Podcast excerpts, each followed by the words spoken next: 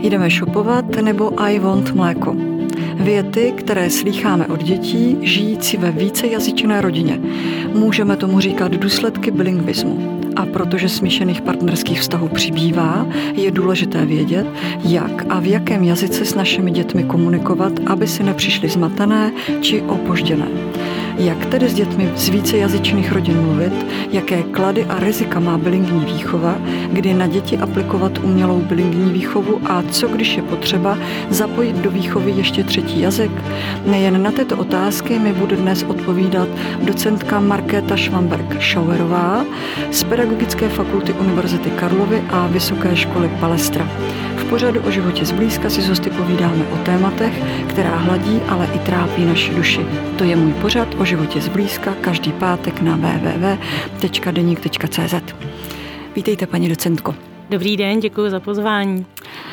My dvě jsme vlastně také vyrostli v bilingvním prostředí, už jen když si vzpomenu, že většina programů v televizi byla československá, takže slovenština se nám stala jakýmsi druhým jazykem. A i když je podobný vlastně naší mateřštině, tak mu dnešní děti úplně nerozumí, pokud tedy nevyrůstají v bilingvní rodině, československé rodině, je to tak? Máte pravdu, vlastně jsme opravdu vyrůstali v přirozeném bilingvním prostředí a řada z nás rozumí různým filmům slovenským a je pravda, že třeba vysokoškolští studenti s tím mají velký problém v dnešní době. Obyčejné články ve slovenštině dělají problémy mnohem větší než třeba články v anglickém nebo v německém jazyce. Ale napadá mě ještě jedna výhoda toho, že přirozeně rozumíme slovenskému prostředí, že řada z nás prošla i takovou jako intenzivní výukou ruského jazyka a díky tomu v podstatě velmi dobře rozumíme i třeba Polákům nebo i Ukrajincům, což může být v současné situaci i třeba do určité míry výhodou. Určitě, říká se, kolik řečí umíš, tolikrát si člověkem. Ovlivňuje tedy jazyk i naši osobnost? Určitě ano. Akorát, abychom tady přesně vymezili, jak je to myšleno, spíš ji rozšiřuje, zhodnocuje. Ano. A jazyk je v podstatě jedním z velmi důležitých faktorů sociálního a kulturního prostředí. Je nositelem hodnot, morálky, zvyků, tradic. V podstatě dalo by se říct i určitých postojů, byť se utváříme samozřejmě v různých situacích, ale i to, že dětem něco vysvětlujeme, tak ten postoj tam může vznikat. No a díky tomu se v podstatě utváří právě ta osobnost určitého člověka. Jsou velmi zajímavá třeba zjištění nebo výzkumy, které ukazují, že identita člověka v různých sociálních prostředích je do určité míry podobná. To znamená, se i kulturně odlišujeme národ od národu právě díky tomu, že vyrůstáme v tom specifickém prostředí. A může mít pro dítě, které vyrůstá takto v bilingvní rodině nebo se narodí vícejazyčnému páru, i nějaká rizika právě z té různorodosti mluvení? Rizika tam nacházíme, ale je jich minimum a v podstatě čím déle se zabývají odborníci výzkumem bilingvní výchovy, tím více v podstatě spatřují spíše výhody v té bilingvní výchově. Kdybychom se ale měli věnovat těm rizikům, na která se ptáte, tak velmi často jako riziko můžeme vnímat to, že dítě ze začátku míchá ty jazyky. Trošku mu trvá déle taková jakoby pohotovost k tomu, aby třeba začalo mluvit, než si vlastně jako vybere to správné slovíčko. Bývá tam často zhoršená gramatika, to znamená mluví třeba v různých agramatismech, nemá správně poskládanou tu větu. V prvopočátečním psaní se ukazují třeba různé pravopisné chyby. Takže to se zmiňuje jako taková základní rizika. Určitě mě dají učitelé i psychologové zapravdu, že se s nimi setkávají v praxi. Jinak v obecné rovině, pokud budeme uvažovat, že se dítě rodí zdravé, bez nějakých rizik ve vývoji, tak bilingvní výchova, přirozená bilingvní výchova, má spíš výhody. Ukazuje se, že jedinci z bilingvní výchovy mají lepší kognitivní potenciál, lépe si plánují aktivity, má řadu vlastně jako výhod i při plnění třeba matematických úloh. Ukazuje se, že tam je i hezká souvislost v plnění matematických úloh a třeba právě v tom jazykovém zadání, když ty děti plní úlohy. Ale co ještě může být rizikem, mě napadá, když neprovádíme to bilingvní výchovu správně. Ona má určitá pravidla, která bychom měli dodržovat, nebo když nedostatečně s dítětem komunikujeme. To znamená, tam pak nemluvíme o rizicích bilingvní výchovy, ale o rizicích vlastně jakoby rodičovské výchovy, ano. Ale ono to pak spadne jako na vrub té bilingvní výchově. Jo? To znamená, řada potíží nebo řadu obtíží, které u těch dětí nacházíme, by se možná projevila i v monolingvní výchově, ale protože se to dítě vychovává v bilingvní, tak ten rodič někdy má pocit, jestli třeba to nezavinil tou bilingvní výchovou nebo rozdělením těch jazykových systémů. A když si dáme třeba příklad, matka je Češka, otec Ital a mezi sebou mluví anglicky, může to být pro dítě matoucí? To už pro dítě matoucí být může a v podstatě se to uvádí jako jedno z rizik bilingvní nebo možná multilingvní výchovy. Otázkou je, nakolik to lze zařídit jinak. Jsou rodiče, kteří se i třeba na radu odborníků rozhodnou, že jeden rodič třeba s méně obvyklým jazykem se přizpůsobí nějakému tomu univerzálnímu. Zároveň se ale uvědomí, že pak nemluví svým rodným jazykem a přece jenom tam nemusí být taková plynulost, citová vazba. I k tomu jazyku prostě má člověk nějaké vyhranění. A co mně přijde hodně komplikované a ráda bych to zmínila je, že v podstatě tím společným jazykem rodiče nemusí mluvit tak frekventovaně, jako těmi jazyky, který mluví s dítětem. A to dítě potom je v situaci, kdy nemá takovou možnost nebo příležitosti si ten třetí jazyk ještě osvojovat a opravdu se může dostávat do situace, kdy nemá dostatečně osvojené kompetence nebo znalost v tom jazyce, a nerozumí mu. A zase je dokázané, že děti bilingvní jsou mnohem citlivější na to, když nerozumí někomu v cizím jazyce, než děti z monolingvního prostředí. To znamená, tady bych opravdu si troufla tvrdit, že to dítě může být stresováno. Znamená to, že je teda důležité, aby rodiče na dítě mluvili svou mateřštinou? Pokud je to možné. To znamená italsky, Češka česky? Tak v podstatě tak se to i doporučuje. V podstatě takové asi nejdůležitější doporučení pro bilingvní výchovu je zásadovost, pravidelnost, stanovení jasného pravidla a systému, kdo na dítě kdy, jak bude mluvit. Mohli bychom to říct anglickou zkratkou jako OPOL, taková jako hezká zásada, one person, jeden člověk, one language, jeden jazyk. A to by se vlastně mělo dodržovat a pro dítě tím vzniká velmi srozumitelný systém. V úvodu jsem zmínila větné spojení I want mléko, v překladu chci mléko. Je normální, že dítě z bilingvní rodiny používá a zapojuje oba jazyky najednou a vznikne z toho pak jakýsi právě angločeský paskvil? Ano, máte pravdu, přesně takhle to probíhá. A je ale tam zajímavá jedna věc. Přestože to je vlastně jako typické pro ten bilingvní vývoj, že dítě míchá ty jazyky a v podstatě si kolikrát ani neuvědomuje, že si šáhlo pro slovíčko někam jinam, tak u jazyků, které jsou si hodně odlišné, jako je třeba ta angličtina a čeština, tak častěji dítě dřív odděluje ty dva jazykové systémy, zatímco u jazyků blízkých, a na začátku jsme tady mluvili čeština a slovenština, je daleko déle míchá. Jo, i třeba do dospělosti, což vidíme i u některých dospělých, že pak nemluví ani řádně česky, ani řádně slovensky a v podstatě taková jakoby směsice vzniká. Ale je to pro ten jazyk, který si je blízký, typičtější, že ho neoddělujeme tak brzy. Když řekne I want mléko, já chci mléko, tak vlastně cíleně spoustu rodičů si může říct, nebo i lidí kolem sebe, nevnímá to jako paskvil, ale to vyhodnocení takhle se vlastně učí dobře, protože důležitý je, že ví, co chce říct. Je to tak? Je to tak a hlavně by bylo dobře, když by to nechali plynout, neopravovali to dítě. Ono si v podstatě ty systémy rozdělí samo. Jo? Spíš bych důsledně dodržovala to, aby opravdu ten rodič mluvil tak, ten druhý mluvil tím svým jazykem a nechat tomu volný průběh.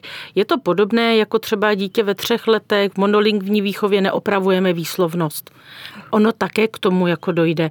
A ta pravidla té jazykové výchovy je dobré přenášet i do té bilingvní, nebo pak i když někdo musí z nějakých závažných důvodů procházet tu multilingvní výchovou, tak i tam. Může se dítě vybírat, i když vlastně má jakoby bilingvní rodiče, kterému z těch jazyků dá přednost, který pro ně bude dominantní? Tady mě napadá, že bych jenom ještě malinko předtím odbočila. Vlastně uvědomme si, že máme bilingvismus přirozený, umělý a i ten přirozený můžeme rozdělit na 2 základní situace, kdy rodič každý mluví svým mateřským jazykem. Ano. A pak situaci, kdy oba mluví stejným jazykem, ale žijí v jiném jazykovém prostředí. I tam vlastně můžeme hovořit o bilingvismu. A myslím si, že právě ten výběr toho dominantního jazyka je typičtější pro tu situaci, kdy mám oba rodiče s tím mateřským jazykem stejným, ale vlastně chodím někam jinam. A zase je tam i prokázáno, že vlastně ten mateřský jazyk nebo ten jazyk těch rodičů je víc emoční, to znamená, může být dominantnější. Jinak řada lidí, kteří prošli bilingvní výchovou, nemají ten pocit, že by vybírali, který je dominantnější nebo není. Já se, paní docentko, narážela možná spíš tou otázkou na to, že ve většině případů s dětma, akorát těma malýma dětma, tráví víc času matka. To znamená, že ta mateřština, kterou hovoří matka, ať už je to česká nebo cizinka, jestli se nestává pro to dítě vlastně tím dominantnějším jazykem. Rozumím. Ta otázka je položená správně a úvaha je taky správná. Určitě dítě, které je s někým častěji, zažívá příjemnější emoční zážitky, má s tím jazykem i jako příjemné zkušenosti, bude tíhnout k takovému jazyku víc. Co je ale důležité si uvědomit, že to dítě se ale také nachází v nějakém prostředí. A tam se může setkat ale třeba u vrstevníků s nepochopením, s posměškem, možná někdy i s agresí. Tedy i tyto faktory můžou rozhodovat o tom, který jazyk, když přijmeme tu myšlenku, že si vyberu ho jako dominantní, který může rozhodovat.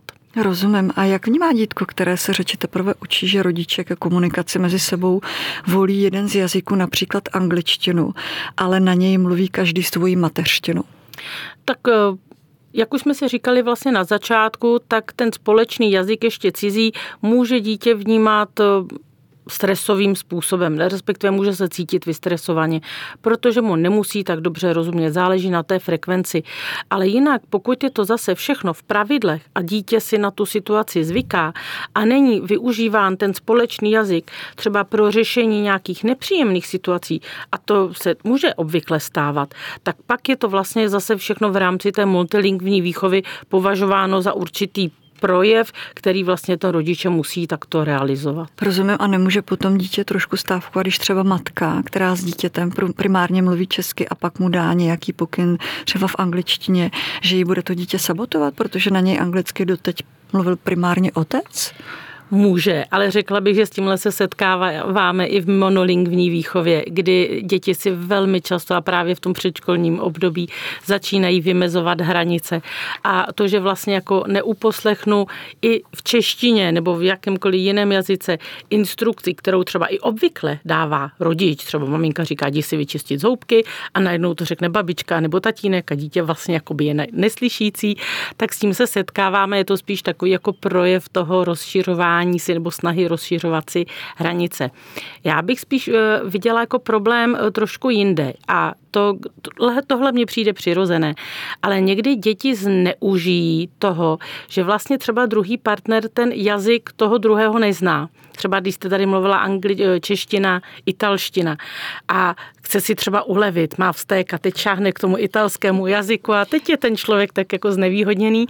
A často jsem to zažila třeba ve školách, kde byla bilingvní výchova a přišla třeba paní učitelka, která neuměla dostatečně dobře ten cizí jazyk a ty děti opravdu teda jako v tom trénovali.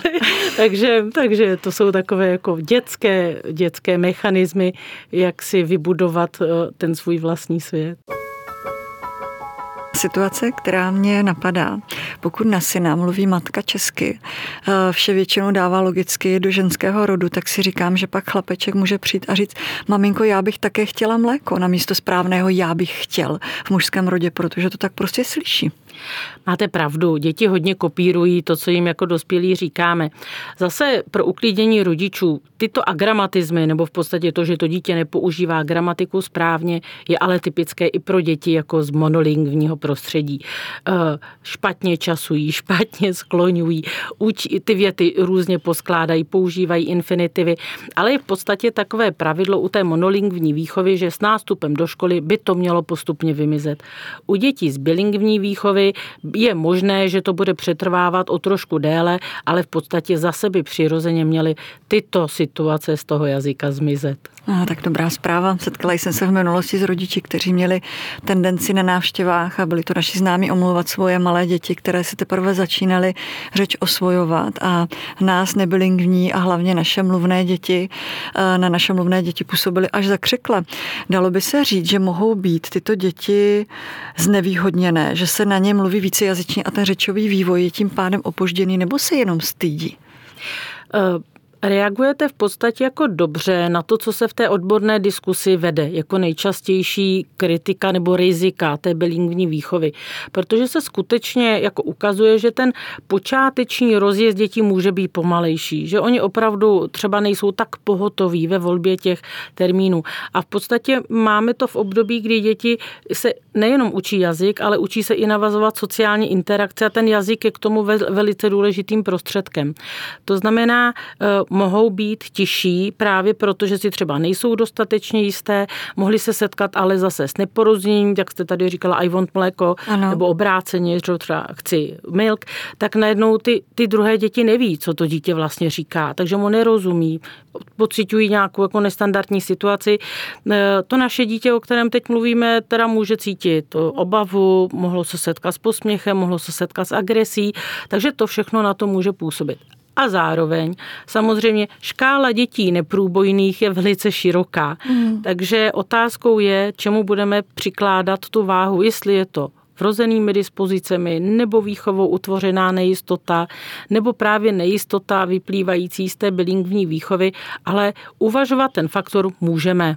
Ale já bych řekla, že při dobrém prostředí, kde se cítí děti bezpečně, nebudou to dospělí komentovat, přidáme nějakou hru, kde by mohla být i nějaká ta neverbální část, že se ty děti uklidní a budou potom se zapojovat rádi. Rozumím. A kdy dojde teda k jakémusi zlomu, kdy dítě natolik vyzraje, pokud to teda závisí na vyzrálosti, zmiňujeme to tady, že dokáže mezi těmi jazyky automaticky přepínat a neslučovat je? Já tady nechci říkat přímo číslo, ale když se podíváme do výzkumu, tak ty hovoří o tom, že ta hranice bývá kolem 10. roku. Ale mám zkušenost, že když řekne psycholog v médiích 10 let, tak je spousta rodičů, kteří opravdu se teď upnou na tu hranici 10 let a u některého dítěte to může být dříve, u některého to může být o trošičku později, protože tam do toho vstupují další faktory, další kognitivní procesy, podnětnost prostředí, do kterého to dítě chodí ve školách, i ty povahové rysy. Ale ten 10. rok se uvažuje průměrně, že by měl být takovým tím jakoby zlomem, kdy už by se mělo všechno vlastně jako být vyřešené. Paní docentko, a jak vlastně takové přepnutí do jiné řeče v hlavě funguje hlavně u těch menších dětí? Funguje to stejně u kohokoliv, kdo přepne z mateřštiny? No, u bilingvních dětí oni vlastně nad tím nepřemýšlejí. Nemají na rozdíl od těch, co se jazyk učí dodatečně, takovou tu kontrolu, protože je to pro ně přirozené. A přijde mi to stejné, jako když chytáme míč, prostě letí míč a my se ho snažíme chytit. Je to takový jako automatismus. Možná, když nad tím přemýšlím, ještě bych to zkusila vysvětlit na situaci, když se s někým budeme hádat a budeme mít skupinku cizojazyčnou a budeme ovládat všechny ty jazyky, třeba angličtinu, němčinu a budeme vést nějaký dialog a teď nás ten dialog teda jako rozčílí a budeme opravdu cítit ty emoce a teď jeden z nich na nás promluví místo anglicky, německy, tak velmi často, aniž bychom si to vlastně kontrolovali a uvědomovali, přepneme i do té němčiny. Právě protože jsme vypnuli tu kontrolu.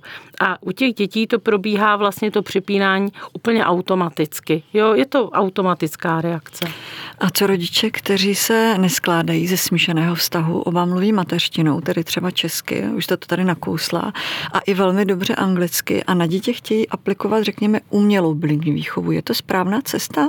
Narážím tady na to, co už jsem říkala na začátku, čím více jazyku umíš, tolikrát si člověkem. No, já se přiznám, že trošku možná uhnu z té vaší otázky, že bych byla mnohem větším příznivcem, kdyby rodiče v monolingvní výchově víc věnovali pozornosti té mateřštině. Protože máme obrovský nárůst dětí s poruchami nebo s vadami řeči, špatně vyslovují, aby rozvíjeli víc předmatematické představy, aby víc rozvíjeli předčtenářské představy. Přichází nám vlastně do prvních tří děti, které nejsou dostatečně jako z té rodinné výchovy připravené na to, to, aby měli třeba dobré pracovní návyky. A pokud rodiče stojí o to, aby dítě umělo druhý jazyk, nevidím vůbec žádný problém v tom, abychom třeba opravdu ve školkách měli třeba různé jazykové kurzy, nebo i v rámci rodinné výchovy volili různé říkanky, písničky, aktivity, ale udělat umělou bilingvní výchovu by v podstatě znamenalo, aby jeden rodič se rozhodl, že na dítě bude systematicky mluvit jiným jazykem. A to si myslím, že je jednak velká oběť a je to hodně nepřirozené. A pokud jenom vyčlením nějaký úsek, kdy s dítětem budu mluvit jiným jazykem, pak bych asi úplně tomu neříkala bilingvní výchova, ale možná už výuka cizího jazyka v nějakém přirozeném prostředí. Moje dcera studovala bilingvní anglicko-českou základní školu, takže si troufnu říct, že anglicky mluví velmi dobře, ale stává se mi, a to dost často, že mě napomíná, ať na tu moji mladší dceru anglicky raději nemluvím, protože mám špatnou výslovnost. A k tomu mě napadá otázka, když dítě vyrůstají ve dvoujazyčné rodině, například Češka a Francouz, kdy na každý jazyk je kladen důraz na akcent, tedy přízvuk a výslovnost, ale rodiče by na dítě mluvili, jakým zrovna daná věta padne na jazyk. Může takové dítě skončit třeba v rukou logopeda? Je třeba v té komunikaci s dětem zachovat právě tu důslednost, že když táta je Francouz, tak jenom francouzský a máma Češka jenom česky? Z hlediska té bilingvní výchovy je to zachování těch systémů hlavně důležité na začátku. Spíš, aby si dítě udělalo v těch dvou jazykových systémech pořádek. Pokud by v pozdějším období maminka promluvila občas francouzsky, nemyslím si, že by tam byl zásadní vliv na to, že by dítě si osvojilo nějakou logopedickou chybu. Ale platí stejně, jako jsem říkala zrovna před chvilkou, že bude-li ten rodič mít špatnou výslovnost, bude špatně ten jazyk používat, tak to často vede i v té monolingvní výchově k tomu, že dítě si ty chyby osvojí. A pak to u logopedické péče skutečně končit může. Je také mnoho párů, kteří se odstěhují do cizí země, už se to tady nakousla. Můžeme klidně těžit z aktuální situace. Máme u nás hodně vietnamských rodičů, ukrajinské rodiny s dětmi, nebo když se třeba český pár odstěhuje za prací, nevím, do Anglie. Jakou metodu mají tyto rodiny zvolit? Mají spoléhat na dítě, že se ve škole či školce danému jazyku naučí samo? Nebo mu zaopatřit třeba nějakou jakoby speciálně ještě do výuku toho jazyka, aby se necítilo v podstatě vhozené do moře a plav? Rozumím. No tady se doporučuje právě pro zachování tradic a té kultury doma udržovat ten mateřský jazyk, mluvit mateřským jazykem a ponechat ten cizí jazyk na výuku v mateřské škole nebo základní škole, kam to dítě chodí. Ale ono to má zase určité ale. Já když se teď podívám třeba na situaci ukrajinských dětí, které se nám vlastně tady teď objevily ve větší míře, tak to zapojení do základních škol bylo třeba potřeba limitovat tak, aby oni neutvářeli vlastně určité malé skupinky uvnitř té žákovské skupiny, protože pak se omezila výuka toho českého jazyka. To znamená, chci tím říct, že pokud to dítě dochází do nějaké cizojazyčné školy, z tohohle pohledu, tak je určitě důležité, aby bylo v podstatě samo v té třídě, v tom kolektivu, aby bylo nuceno udržovat ty interakce a děti v těch interakcích jsou výborné a učí se velice rychle. Zároveň si myslím, a myslím, že to dělá i řada rodičů, které chtějí dělat nebo vzdělávat děti v cizím jazyce, že není problém si vymezit v rámci rodiny třeba hodinový úsek a povídat si v tom cizím jazyce jako trénink, jako když se rodiče učí s dítětem dějepis a povídají si o době Karla IV., tak si mohou prostě povídat, co si dělala, pojďme vařit a ty jednoduché věty vlastně jakoby trénovat i v tom cizím jazyce, pokud to ten rodič umí. Na závěr mám trošku záludnou otázku. Malinko odbočíme od bilingvní výchovy, byť se trváme, protože se věnujete psychologii, tak jistě budete znát odpověď. Já jsem na tuto otázku narazila v nějakém rozhovoru, když jsem se na vás připravila a nebyla zodpovězená tak, jak bych chtěla. Přemýšlela jsem, protože i toto téma je velmi aktuální. Představte si, už jsme to spolu vlastně nakousli i ve výtahu, když si neseme nějaké negativní vzorce z dětství. Ať už mám na mysli, nejsem dost dobrý, nejsem dost schopný, spoustu věcí neumím, nedokážu některé věci, co dokáže někdo jiný.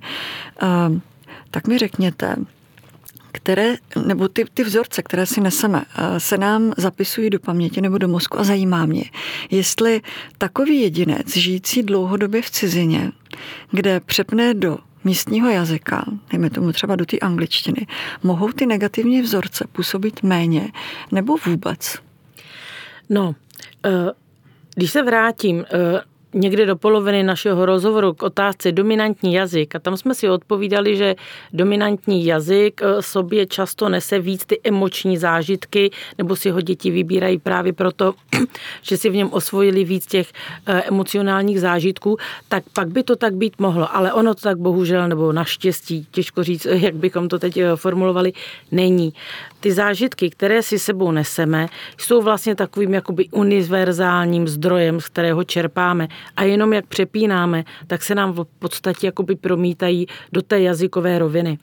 Co ale je velmi důležité, když budeme dlouhodobě žít v nějakém jiném prostředí, než v kterém jsme si ty původní mechanismy, negativní mechanismy osvojili, tak získáváme nové zkušenosti, vyspíváme, osvojíme si určité metody zdravé sebereflexe, jsme houževnatější a v podstatě tento vývoj může způsobit, že při používání jiného jazyka v jiném prostředí máme pocit, že vlastně jako docházíme do situace, kdy ty mechanismy dostatečně dobře nepůsobí, byť vznikly teda v nějakém jiném systému, ale je to spíš o tom vývoji a o tom, co v rámci té osobnosti se u nás mění. Rozumím, tolik docentka Markéta Švamberk Šauerová. Moc vám děkuji za návštěvu v podcastu o životě zblízka a s dovolením toto téma uzavřu citátem. Jeden jazyk vás uvede do koridoru pro život a dva jazyky otevřou všechny dveře na cestě. Příjemný poslech na www.deník.cz přeje Bohumila Čiháková. Děkuji moc za návštěvu. Já taky děkuji, nashledanou. Milí posluchači podcastu o životě zblízka, svoje příběhy, náměty, o čem byste chtěli poslouchat příště, tipy nebo rady pište na adresu bohumila.cihákova@denik.cz.